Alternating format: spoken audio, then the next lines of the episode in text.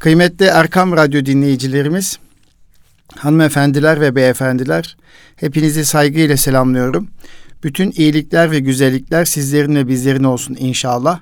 Bendeniz Nuri Özkan, İstanbul Gönüllü Eğitimciler Derneğimizin yani İGEDER'imizin katkılarıyla hazırladığı eğitim programı, Eğitim Dünyası programında yine birlikteyiz. Rabbimize hamdü senalar olsun ki bir bayrama daha bizleri yaklaştırdı. İnşallah önümüzdeki salı günü Kurban Bayramı'nı idrak edeceğiz. Hep birlikte vahdet şuuruna, kardeş ve ümmet olma bilincine erişeceğiz. Bundan dolayı Rabbimize hamd ediyoruz. Bizler de İstanbul Gönüllü Eğitimci Derneği adına ve Erkam Radyo adına yaklaşmakta olan Kurban Bayramı'nı, idrak edeceğimiz Kurban Bayramı'nın hayırlara vesile olmasını Cenab-ı Hak'tan niyaz ediyoruz. Efendim bayramımız mübarek olsun diyoruz. Tabii özlemiştik e, yaklaşık iki senedir hem Ramazan bayramlarını hem de kurban bayramlarını evde yalnız başına geçiriyor idik. Aile ziyaretleri yapamıyorduk. Bir takım e, salgın tedbirleri içerisinde ibadetlerimizi yapabiliyorduk. Yine tabii yine salgının gölgesinde e, salgının etkisi altında bir kurban bayramını idrak edeceğiz. Yine salgın kuralları tabii ki geçerli. Maske, mesafe ve temizlik kuralları geçerli olmakla birlikte biraz daha rahatladığımız bir kurban bayramını idrak edecek olmanın mutluluğunu yaşıyoruz elhamdülillah. Cenab-ı Hak hamdü senalar olsun. Cenab-ı Hak ibadetlerimizi ve taadat, ibadetlerimizi kabul etsin inşallah. Tabi kurban ibadeti Hazreti Adem Aleyhisselam'dan itibaren her topluma emredilmiş bir ibadet olduğunu biliyoruz. Yine kurban ibadeti tevhidin sembolü, dini mübinli İslam'ın önemli bir şiarlarındandır, özelliğindendir. Ee, bir noktada kurban ibadeti İslam'ın en önemli esaslarındandır. Cenab-ı Hakk'ın rızasına ve takvaya erişme gayretinin e, bir sonucudur. İnşallah Cenab-ı Hak kurbanlarımızı bu anlamda rızasına muvafık kılsın.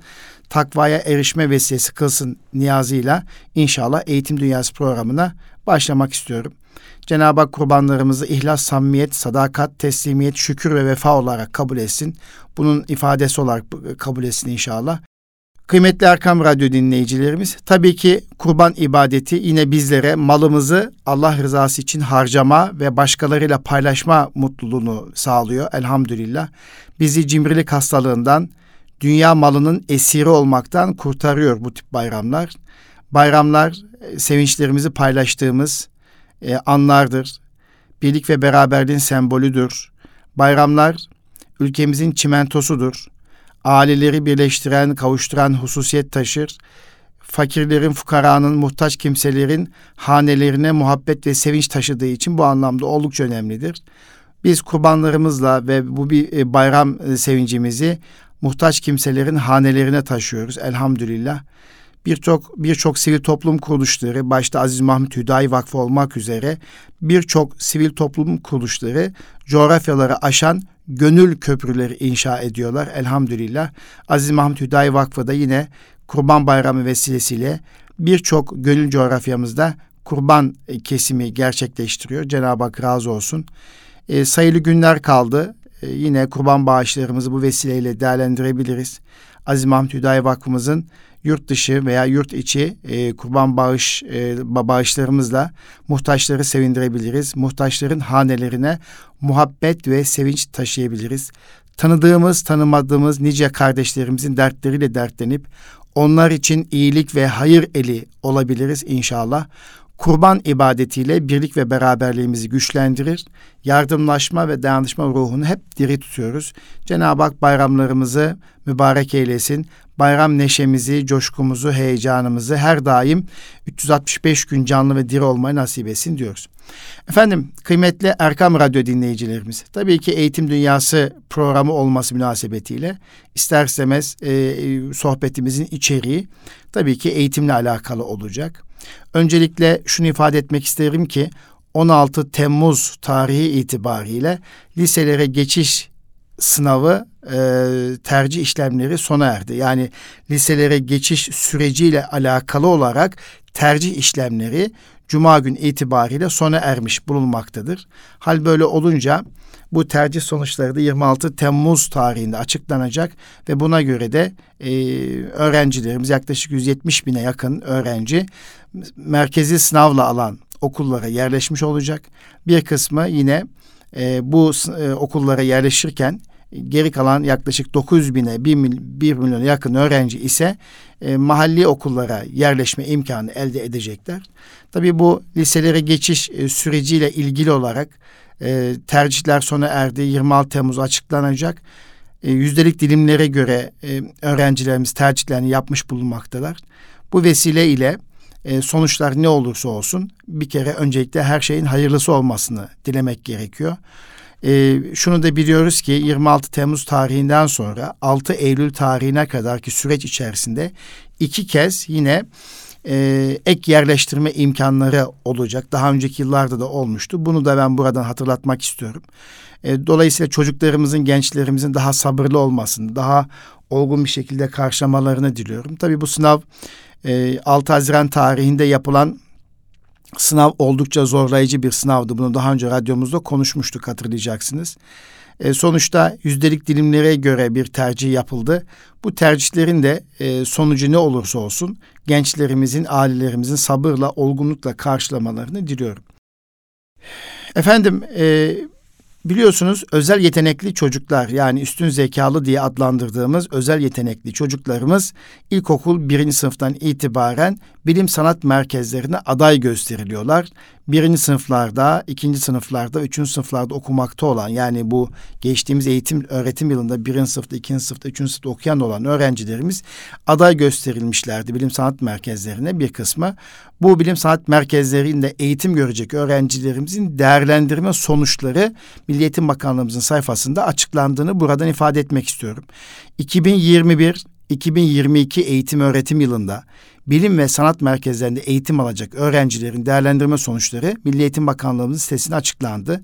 Bilsem adını verdiğimiz bu bilim sanat merkezlerimizde eğitim alacak öğrencilerin yetenek alanlarına göre değerlendirmeleri tamamlandığını buradan ifade etmek istiyorum.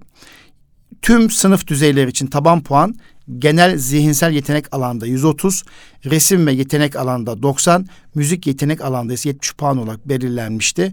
Bu çerçevede sonuçları Milli Eğitim Bakanlığımızın sitesinde görme imkanı vardır. Tabii ki genel zihinsel genel zihinsel resim ve müzik yetenek alanlarında yapılan değerlendirmelere velilerimizin herhangi bir itirazları varsa yani sonuçlarına bir itiraz varsa bayram sonrası yine 26 Temmuz 6 Ağustos tarihleri arasında öğrenci velileri tarafından İl Milli Eğitim Müdürlüklerine bu itirazlar yapılabilecektir. Bunu da buradan ifade etmek istiyorum kıymetli Erkam Radyo dinleyicilerimiz. Efendim biliyorsunuz Türkiye'de telafide bende varım diye bir çalışma yapılıyor. Milli Eğitim Bakanlığımızın sayfasında ki daha önce Erkam Radyo'da e, uygulama esasları ile ilgili paylaşmıştık. Telafide bende varım diye e, bir e, çalışma yapılıyor. 5 e, Temmuz tarihi itibariyle başladı bu süreç. E, her il ve ilçemizde e, etkinlikler, okullarda etkinlikler yapılıyor. Çocuklarımız hangi ilde, ilçelerde ise bu etkinliklere katılabilme imkanları olduğunu daha önceki programımızda bahsetmiştik. Şimdi bu telafi eğitimiyle alakalı da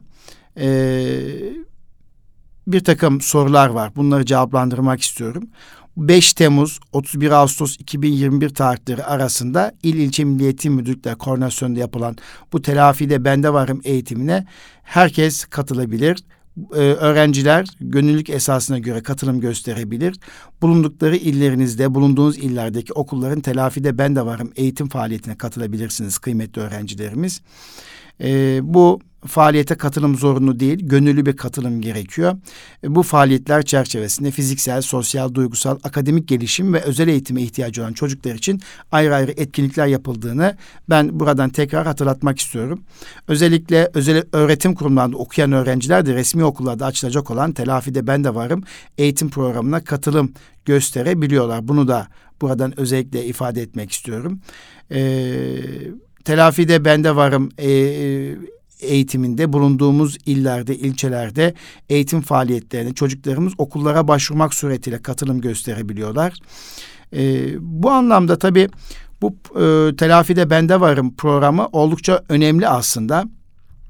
Türkiye'nin salgın sürecinde geçirdiği bir buçuk yıllık süreç içerisinde öğrencilerimizin e, öğretiminin kesintiye uğraması sebebiyle oluşan öğrenme kayıplarını telafi etmek amacıyla Milli Eğitim Bakanlığımızın almış olduğu bir tedbir. Şimdi kıymetli Erkam Radyo dinleyicilerimiz, salgın sürecinde dünyada yaklaşık iki yıla yakın bir süre e, eğitim öğretim kesintili bir şekilde devam ediyor. Hatırlayalım Covid-19'un yani küresel salgın ilan edilmesi hemen ardından pek çok ülkede toplumsal tedbirlerle birlikte okullar kısmen açıldı ve çoğunlukla kapalı kaldı maalesef. Nisan 2020 sonunda itibaren ise okulları kısmen ve tamamen açık olan ülke sayısı hızlı bir şekilde artış göstermişti. Ülkemizde de e, 2020 Mart 16 Mart 2020 tarihinden itibaren de e, eğitim öğretimin sonuna kadar eğitim öğretim kapalı tutuldu.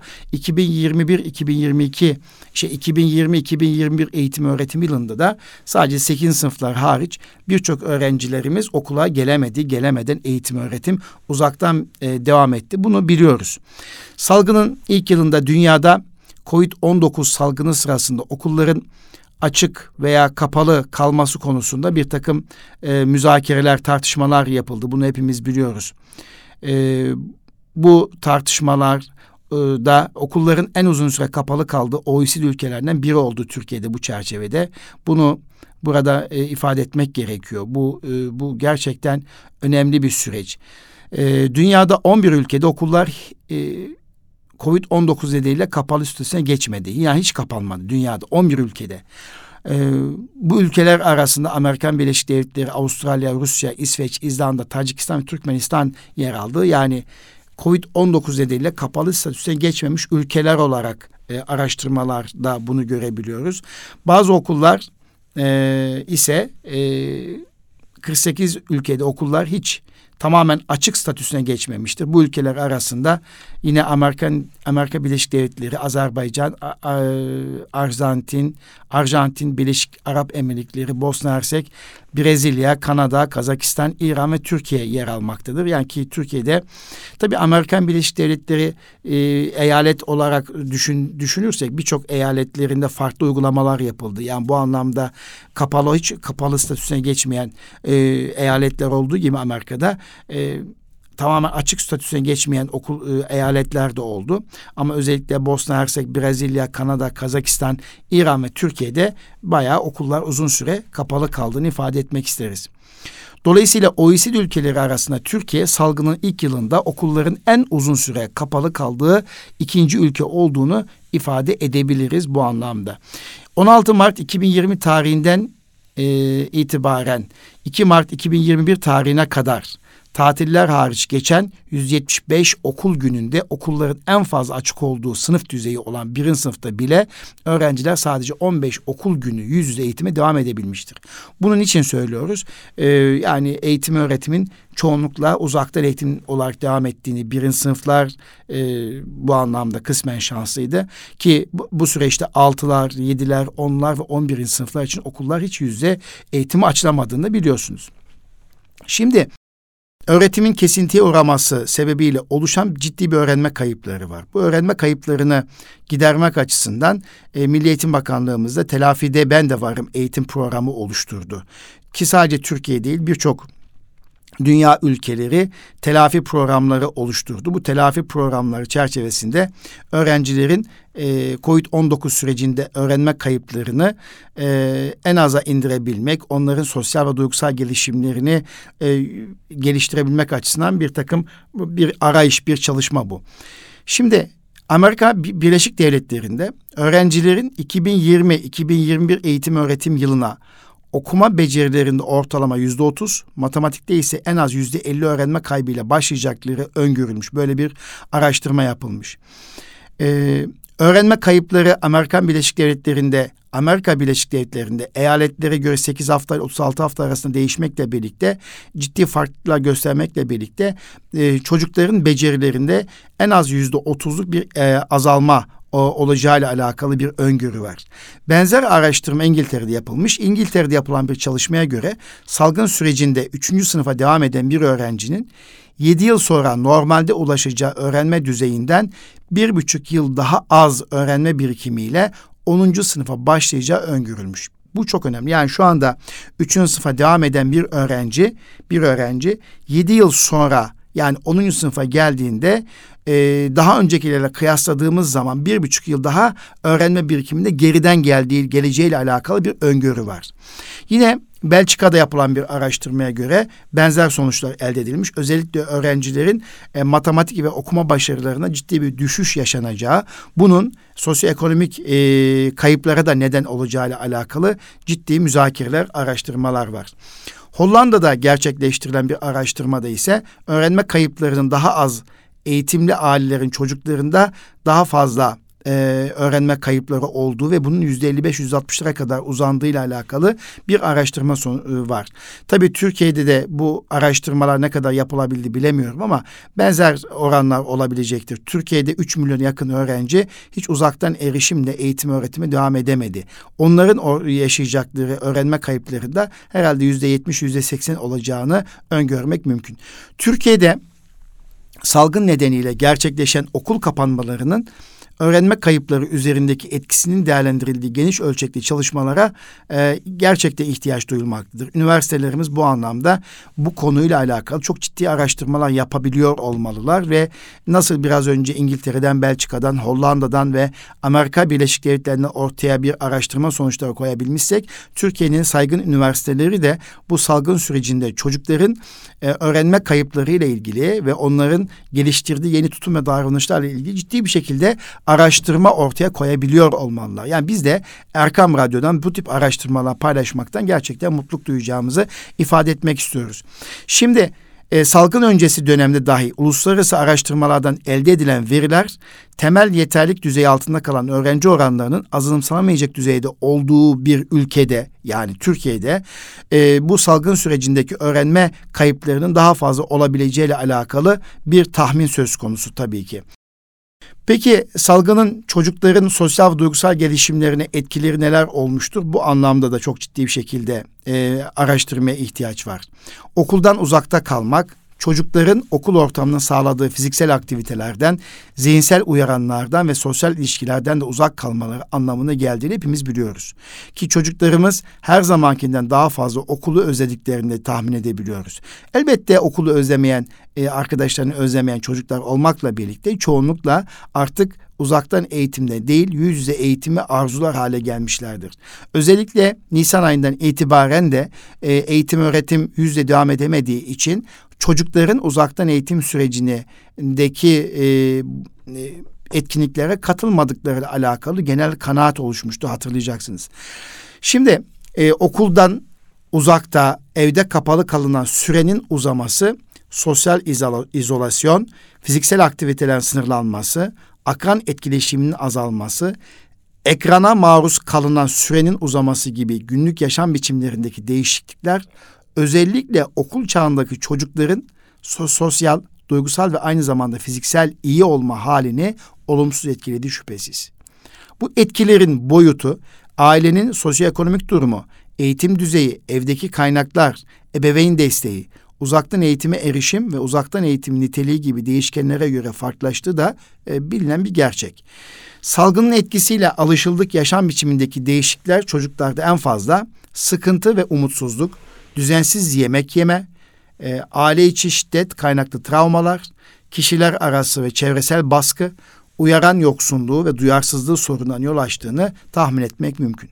Salgın nedeniyle çocukların karşılaştığı sosyal ve duygusal risklerin yanı sıra azalan fiziksel aktivite ve artan ekran süreleri, kas iskelet sistemi sorunları, kronik göz hastalıkları, çocukluk çağı obezitesi ve uzun vadede kalp hastalıkları, diyabet, kanser gibi kronik hastalıklar artırma riski de taşıyabiliyor. Okuldan ve sosyal yaşantıdan uzakta, evde kapalı kalan tüm çocuklar için bu sürecin zorlayıcı etkileri olsa da özellikle eğitim ve sosyoekonomik koşullar bakımından dezavantajlı ve özel eğitim ihtiyacı olan çocuklar için salgının sosyal ve duygusal etkilerin daha fazla olması kaçınılmazdır. Şüphesiz ev ortamı stresli, düşük eğitim ve düşük gelir düzeyine sahip ailelerin çocukları ile ergenlik dönemindeki çocukların psikolojik sorunların artması salgının muhtemel sonuçlarından biridir. Salgın döneminde günlük hayat rutinleri bozulan özel e, gereksinimli öğrencilerde ise davranış problemlerinin arttığı, bazı becerilerde gerileme olduğu görülmüştür. Şimdi uzaktan eğitim sürecinin arttığı dönemlerde öğrenme kayıplarının sadece artmış olması yetmiyor. Aynı zamanda uzun dönemli olası ekonomik etkileri de olacaktır şüphesiz bu sonucun. İşte bütün bunları e, bütün bunları e, en aza indirebilmek için her ülkenin Milli Eğitim Bakanlıkları, Eğitim Bakanlıkları bir dizi tedbirler alıyor. Dünya Bankası'nın verilerine göre okulların kapanması ve okul terkleri nedeniyle eğitim süresi ve öğrenmede yaşanacak kayıpların küresel beşeri sermaye endeks değerini neredeyse yüzde dört buçuk oranda azaltabileceği öngörülmektedir. Ülkelerin büyük bir çoğunluğu bu oranda bir değişim geçtiğimiz 10 yıldan daha uzun bir sürede gerçekleşebilmiştir. Yani şu bir buçuk yıllık süreç içerisinde e, yaşanan bir durum daha önceki 10 yıllık bir değişime eş değer taşıyor. Böyle olunca COVID-19 sürecinin eğitim ve sağlık üzerindeki olumsuz etkileriyle oluşan öğrenme ve beceri kayıplarının aynı zamanda beşeri sermaye ve ülke ekonomiler üzerinde telafisi çok uzun yıllar alacak bir kayba yol açabileceğini söylemek mümkün. Covid-19 sürecinde öğrenme kayıplarının önemli ekonomik etkilerinden bir diğeri bugün okul çağında olan neslin gelecekte çalışma hayatında elde edeceği gelirlerde ve istihdam imkanlarında kayıplara yol açabilmesidir. Bunu da daha önce yine Erkam Radyo'da paylaşmıştık. Yani bugün çocukların okuldan fazla uzak kalması sadece öğrenme kayıplarına değil ekonomik etkileri de olacaktır demiştik. Mesela bugün okul çağında olan neslin gelecekte çalışma hayatında elde edeceği gelirlerde bir azalma olabileceği ve bunun yüzde sekiz, yüzde on civarında olacağıyla alakalı da bir varsayım, bir tahmin söz konusu. Şimdi bütün bu bunları konuştuğumuzda ister istemez e, dünyada ve Türkiye'de de eğitimde bir telafi süreci söz konusu. Dünyada önde gelen uluslararası kuruluşlar salgının neden olduğu kayıpların katlanarak artmasını önlemek, çocukların bilişsel, sosyal ve duygusal gelişimlerini desteklemek ve eğitim sistemlerinin eskisinden daha iyi bir şekilde inşa edilmesi sağlamak üzere eğitimde telafi sürecine yönelik çağrılarda ve önerilerde bulunuyorlar.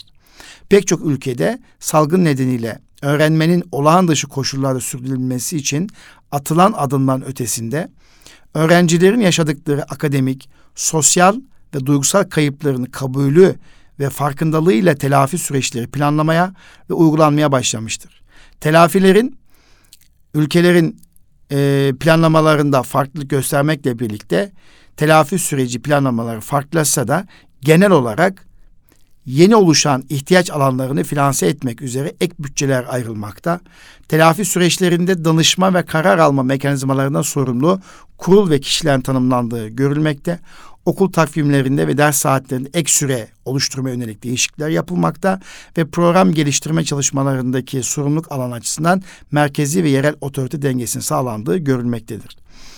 Türkiye'de ise telafi süreci yönelik yapılan düzenlemeler genel olarak okul takvimi, ders saatleri ve öğretilecek içerik ve kazanımlar odağında olduğu görülmektedir. Bu kapsamda yüz yüze eğitim öğretimi ara verilen dönemde kaybedilen zaman telafisi için ilave öğrenme zamanı oluşturmaya yönelik yasal düzenlemeler gerçekleştirilmiş.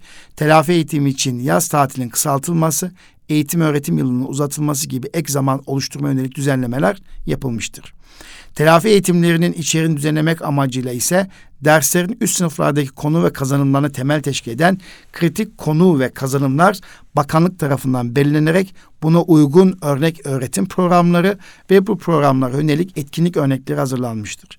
Bunun yanı sıra ulusal telafi modeli oluşturulması yönelik olarak öğrencilerin bireysel ihtiyaçlarına göre hazırlanacağı belirtilen destekleme eğitimlerinin e, ulusal destekleme UDEP adı altında yapılandırıldığı paylaşılmış ancak bu programla ilgili çalışmalar henüz tamamlanmadığı da görülmüştür. Telafi eğitimlerin içeriği planlanırken öğrenme eksiklikleri ve kayıpların dikkate alınacağı ifade edilmesine karşın süreç içinde öğrenme kayıpları ve eksiklikleri hakkında bir yargıya varabilmeyi sağlayacak nitelikte sistematik bir ölçme ve değerlendirme yapılamadığında görülmektedir. Türkiye'de salgının başından bu yana telafi eğitimine yönelik çeşitli adımlar atılsa da gelinen noktada söz konusu telafi süreci için henüz net bir yol haritası da olmamakla birlikte Türkiye genelinde yapılan telafide ben de varım e, etkinliği de e, küçümsenemeyecek bir adımdır Türkiye'nin telafi süreci açısından.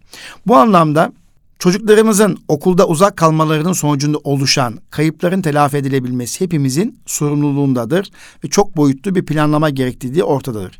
Bu ihtiyaçtan yola çıkarak telafi sürecin planlanmasında atılacak adımlara katkı sağlamak amacıyla Türkiye'nin telafi eğitim yol haritası e, oluşturulmuş ve bu noktada bir takım çalışmalar ortaya konulmuştur. İşte telafide bende varım eğitimi aslında bu anlamda Milli Eğitim Bakanlığımızın e, 18 milyon öğrencimizin e, gönüllü katılımı olmak koşuluyla e, Türkiye'nin her bir tarafında, her bir okulunda, her bir ilçesinde öğrencilerimizin ihtiyaçlarını karşılayacak, sosyal, fiziksel ve duygusal gelişimine katkı sunacak e, ve yeni arkadaşlar edinmeler sağlayacak bir eğitim programı olması açısından da e, önemli bir programdır. Bu anlamda hem İGEDER olarak, İstanbul Gönüllü Eğitimciler Derneği olarak hem de Erkam Radyo'da Eğitim Dünyası program moderatörü olarak ve Milli Eğitim Bakanlığımızın bu çalışmasını, bu telafi eğitim yol haritası noktasındaki ortaya koyduğu e, gayreti de tebrik ediyorum. Tabii bu telafi eğitiminde e, ister istemez bir takım e, il, özellikler, ilkeler ortaya konulmuş. Hiçbir öğrenci olması gereken düzeyin gerisinde bırakılmamalı. Birinci ilke esas bu. Yani her bir öğrenci olması gereken düzeyde olmalı.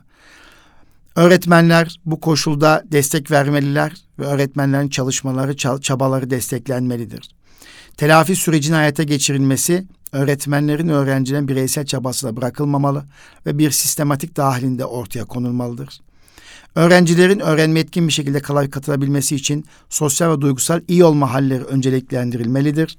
Her bir öğrencinin öğrenme kayıpları ve eksiklerini tespit etmeye kaynaklık edecek geçerli, güvenilir ve aynı zamanda süreç odaklı bir ölçme değerlendirme yaklaşımı benimsenmelidir. Karar alma süreçlerinde telafi programının genel çerçevesi ve temel prensipleri merkez düzeyde belirlenmeli. Uygulamada okulların ihtiyaçları kesinlikle esas alınmalıdır ve yalnızca geriye dönük ve kayıp odaklı planlama değil, mevcut sınıf düzeyiyle uyumlu bir planlama yapılmalıdır telafi eğitim programında. Yani bunu burada niye paylaşıyorum? Tabii e, okullarımızın da o 6 Eylül tarihinden önce e, çocuklarımızın bu bir buçuk yıllık e, öğrenme kayıplarını e, geçtikleri sınıflarda telafi etmek açısından e, bir kafa yormalar gerektiğini düşündüğüm için ben de bugün Erkam Radyo'da bunu gündeme taşıdım. Çocuklarımızın bu bir buçuk yıllık sürecini eğitim öğretim başladığında inşallah yine tabii tartışmalar devam ediyor. Belki üç gün okulda, e, iki gün uzaktan eğitim sürecinin devam edeceğiyle ilgili genel kanaat olmakla birlikte 2021 e, yani 2020-2021 eğitim öğretim yılında olduğu gibi 175 e, günü süren bir kapalılık durumu söz konusu olmayacağı ile alakalı genel kanaat söz konusu. Ama buna rağmen tabii şu anda delta varyantının e, dünyada oluşturduğu korku, panikle birlikte bazı ülkelerin tekrar kısıtlamaları, dördüncü zirve yaşamış hallerine dikkate alacak olursak e, Türkiye'de kısmen kapalılık hali de söz konusu olabilir. Bugün Milli Eğitim Bakanımızın yapmış olduğu açıklamada da şunu görüyoruz. Okullarımızı artık açmalıyız, eğitim öğretimi başlatmalıyız diyor. Tabii Milli Eğitim Bakanlığımız her ne kadar bu görüşü geçtiğimiz eğitim öğretim yılında sürekli dile getirmiş olsa da bilim kurulunun tavsiye kararlarının ötesine geçemediğini de biliyoruz. Bilim kurulunun tavsiye kararlarının ötesine geçemediğinde bildiğimiz için tabii ben de bu olaya bir eğitimci olarak temkinli yaklaşıyorum. Tabii ki Milli Eğitim Bakanlığımızın gönlünden geçen ve bizim de gönlümüzden geçen eğitim öğretimi sürekli açık tutabilmektir. Artık 2021-2022 eğitim öğretim yılında çocuklar okullarına devam edebilmelidir. Hele hele geçtiğimiz eğitim öğretim yılında yapılan bazı okulların öğrenci sayıları az olmasına rağmen, koridorların geniş sınıfların geniş olmasına rağmen, fiziki yapılar iyi olmakla birlikte Türkiye'de fırsat eşitliği adı altında okulların o okullarında açılamayan okullar grubuna dahil edilmiş olması oldukça yanlış bir karardı. Önümüzdeki eğitim öğretim yılında velev ki kısa süreli kapanma durumları yaşanacak olsa bile okulların fiziki imkanları dikkate alınmalı fiziki imkanları dikkate alınmalı ve öğrenci sayıları dikkate alınmalı. Hele hele özel okullar e, bu noktada mağdur edilmemeli gerektiğini düşünüyoruz. Tabii uzak bir de e, uzaktan eğitim sürecinde oluşan e, her ne kadar birçok e, özel okul başta olmak üzere e, bazı gayretli fedakar eğitimciler kazanımlarını e, akademik kazanımları uzaktan eğitim sürecini tamamlamış olsalar da buna rağmen e, sosyal duygusal kayıpların e, telafisi uzaktan mümkün giderilemez. Yani bunu bir kere kabul etmek lazım. Yani uzaktan eğitimin telafisi tekrar uzaktan olamaz. Yani bunu özellikle burada ifade etmek istiyorum. Uzaktan eğitim sürecinin telafisi uzaktan eğitimle giderilemez. Çocuklarımızın bir an önce okula dönmesi ve öğrenme kayıplarının telafisi için toplumsal seferberlik başlatmalıyız. Yani medya başta olmak üzere anneler, babalar, iş adamları, belediyeler, e, servis hizmetleri yapan firmalar bla bla bunu bunu çoğaltabiliriz. Yani herkes çocukların okula dönmesi için üst düzey e, gayret göstermeli. İşte şu anda tatil dönemindeyiz. İşte kurban e, arefesindeyiz. E, inşallah kurban bayramı mutluluğu yaşarken bile, kurban sevincimizi paylaşırken bile veya tatil mutluluğumuzu yaşarken bile çocuklarımızın okula döneceği, dönebilmesi için maske, mesafe ve temizlik kurallarına ciddi anlamda e, dikkat etmemiz gerekiyor. Yani buna bu ve buna benzer toplumsal seferberlik muhakkak başlatmalıyız. Ve e, çok şükür aşılanmada ciddi mesafe kat etmiş durumdayız. Tüm öğretmenlerin aşılandığı bilgisi elimizde mevcut ama buna rağmen ikinci doz aşısı yapılmayan öğretmenlerimiz varsa veya hatırlama aşısı dediğimiz üçüncü doz aşısı yapılmayan öğretmenlerimiz varsa 6 Eylül tarihine kadar üçüncü doz aşıları dahil tüm öğretmenler aşılanmalıdır. Yine çocuklarımızın evden okula, okuldan eve düzenli bir şekilde gidiş gelişlerini sağlayabilecek ek bütçe imkanlarına ihtiyaç duyulmaktadır. Okulların e, salgın sürecinde ihtiyaç duyduğu e, temizlik e, malzemelerinin temin edilmesi gerekmektedir. Öğrenciler ve öğretmenler salgının neden olduğu kayıplarla baş başa bırakılmamalı. Tüm paydaşlar yine toplumdaki her bir birey, herkes üzerine düşen vazifeyi en etkin bir şekilde almış olmaları gerekiyor. İşte e, bütün bunlarla birlikte yine e, öğretim programları oluşturulmalı. Öğretim programları önceki sınıf düzeylerinin kritik öğrenmelerinde kapsayacak biçimde yeniden dizayn edilmeli ve bir üst sınıfa da geçmiş olsa bile e, kritik öğrenmeler kapsayacak biçimde merkezi düzeyde yeni bir öğretim programı geliştirme çalışması muhakkak yapılmalı veya özel okullar bu programı devam ettirebilmeliler. Öğrenme kayıpları ve eksiklerin belirlenmesi kadar öğrencilerin sosyal ve duygusal ihtiyaçlara dikkat alınmalı ve bu çerçevede e, yapılmalı. Yine uzaktan eğitim sürecinde olumsuz anlamda en çok etkilenen öğrenci grupları için odaklı telafi programları uygulanmalıdır. Özellikle ilkokul birinci sınıf uzaktan eğitim yoluyla tamamlayan öğrenciler ortaokul ve lise kademesine geçiş yapan öğrenciler, lisede alan seçecek olan öğrenciler, mesleki ve teknik eğitim alan öğrenci kesinlikle eğitim öğretime devam etmeliler. Bunlar için ki artık okul kapalı olmamalı böyle bir tedbir alınacak olsa bile uzaktan eğitim sürecinde olumsuz anlamda en çok etkilenen öğrenci grupları için yine odaklı telafi programları oluşturulmalı. Tabii ki bu anlamda rehberlik anlayışı da oldukça önemli. Okul rehberlik servislerinin salgınla birlikte değişen rehberlik ve psikolojik danışma ihtiyacını karşılamak üzere yeni imkanlara, şartlara uygun bir rehberlik anlayışı geliştirmesi sağlanmalıdır. Öğretmenler bu süreç içerisinde desteklenmeli ve sonuçta Türkiye telafi eğitimini çok ciddi bir şekilde hem merkezi e, hükümet e, bazında hem de Milli Eğitim Bakanlığı hem de e, toplum olarak e, okullar olarak e, öğretmen o ciddi bir şekilde hazırlık yapmalı ve 2021-2022 eğitim öğretim yılına hazırlanmış olmalıdır. Bu anlamda bizler İstanbul Gönüllü Eğitimciler olarak yine Erkam Radyo olarak telafide ben de varım e, eğitim programını Evet katılım ne kadardır bilemiyorum ama 18 milyon öğrencinin ne kadarı gittiği il ve ilçelerde telafi eğitim programlarına katılıyor onu kestirememekle birlikte e, ben faydalı buluyorum. Tabii sadece yaz ayında yapılacak bu telafide ben de varım eğitiminin dışında e, 2021-2022 eğitim öğretim yılına çocuğumuzun geçtiği sınıfta içerisine yedirilmiş bir telafi programı muhakkak yapılmış olmalıdır. Bunu da ayrıca